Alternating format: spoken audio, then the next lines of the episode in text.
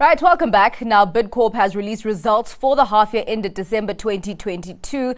The South African Food Services Company reported a 45.5% jump in half year earnings, benefiting from resurgent demand across the hospitality, tourism, and leisure sectors.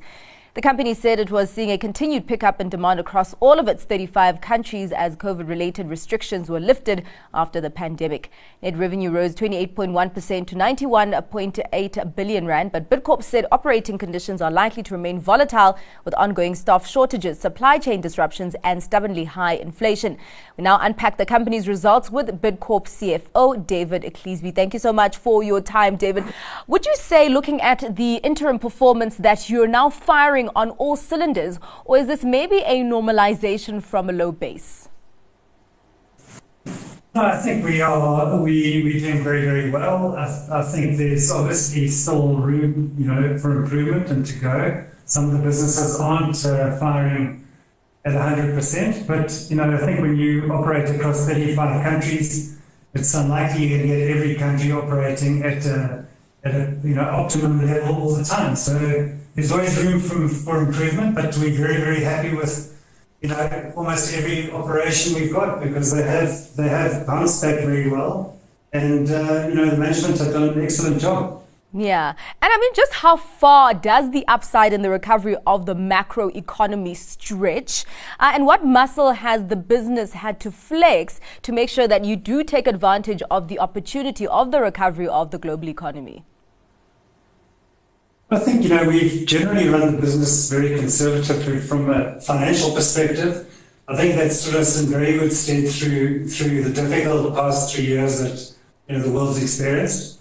Um, and I think having that available, the financial firepower available uh, to ourselves and to our businesses, has allowed them to take advantage of the recovery. And I think if we look at across every every business, we believe that we've picked up market share gains in every market.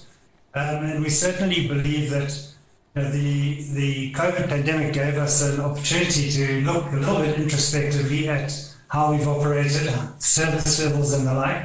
And I think, you know, having done that, we've come through the other end in a much, much better position. Yeah. Talking about that market share gain, does it maybe in some areas not come with um, with a compromise in terms of your margins. Just how, how is that margin management looking like? I think we've been on a, on a journey for some time trying to get you know our businesses focused in the correct sections of the of the market in which we want to trade. Um, and yeah, I think you know through times you, you do maybe compromise a little in terms of you know the, the customers you take on. But you know we, we on a regular basis are evaluating you know, each of the, the markets we serve and, and the customers we serve in that space. And we go through a, a process of, of uh, you know, are we getting the right returns and, and can we get the right returns? And if we can't, you know, we, we, we make a decision as to, to exit. And, you know, we've done that. And then more recently in Australia and New Zealand, you know, we've taken some hard decisions. We haven't been able to reach a compromise with the customers in terms of reaching a fair balance in terms of returns, and therefore you've had to exit. So it's an ongoing process, and you know we'll continue to do so. The, the, the correct market differs in each of the each of the countries we operate in. You know, one one segment may not be good uh, in another part of the another part of the world. So it's an ongoing process, and you know I think we're very focused on making sure that we we are operating in the our correct segments of the market. Yeah. What are your biggest operational headaches right now, David? I think staffing's been a big issue, and it's not, you know, not been particular to any one country. It's been a worldwide issue. There's, you know, you, you can look at a number of, of reasons: the Great Resignation, um, you know, uh, COVID restricting people movement and the like. So, so I think the big issue has been, you know, making sure that you know, we, we are staffed appropriately, and, and labour scarcity hasn't impacted only us, it's impacted the hospitality and many, many other industries generally. And so that's been the, I, I would guess, the, the single biggest issue um, that we've, we've been dealing with. I mean, you know, there's obviously inflation, which, you know, continues to, to really impact uh, every country in the world. Um, but we seem to have traded pretty well through that. Um, but operationally, probably labour scarcity is the big issue. And while we're also talking about operations, have you seen uh, the effects of load shedding filtering through to your South African operations?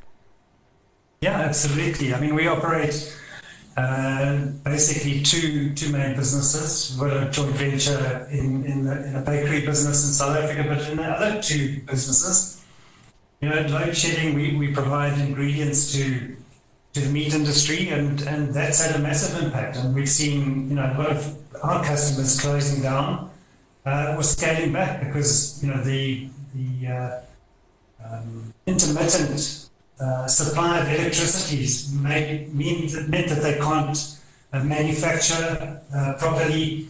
So it's, it's been very detrimental to you know to our businesses in South Africa. On the other hand, restaurants also have been impacted by load shedding uh, there's no real certainty as to when restaurants will be open, when they'll be closed.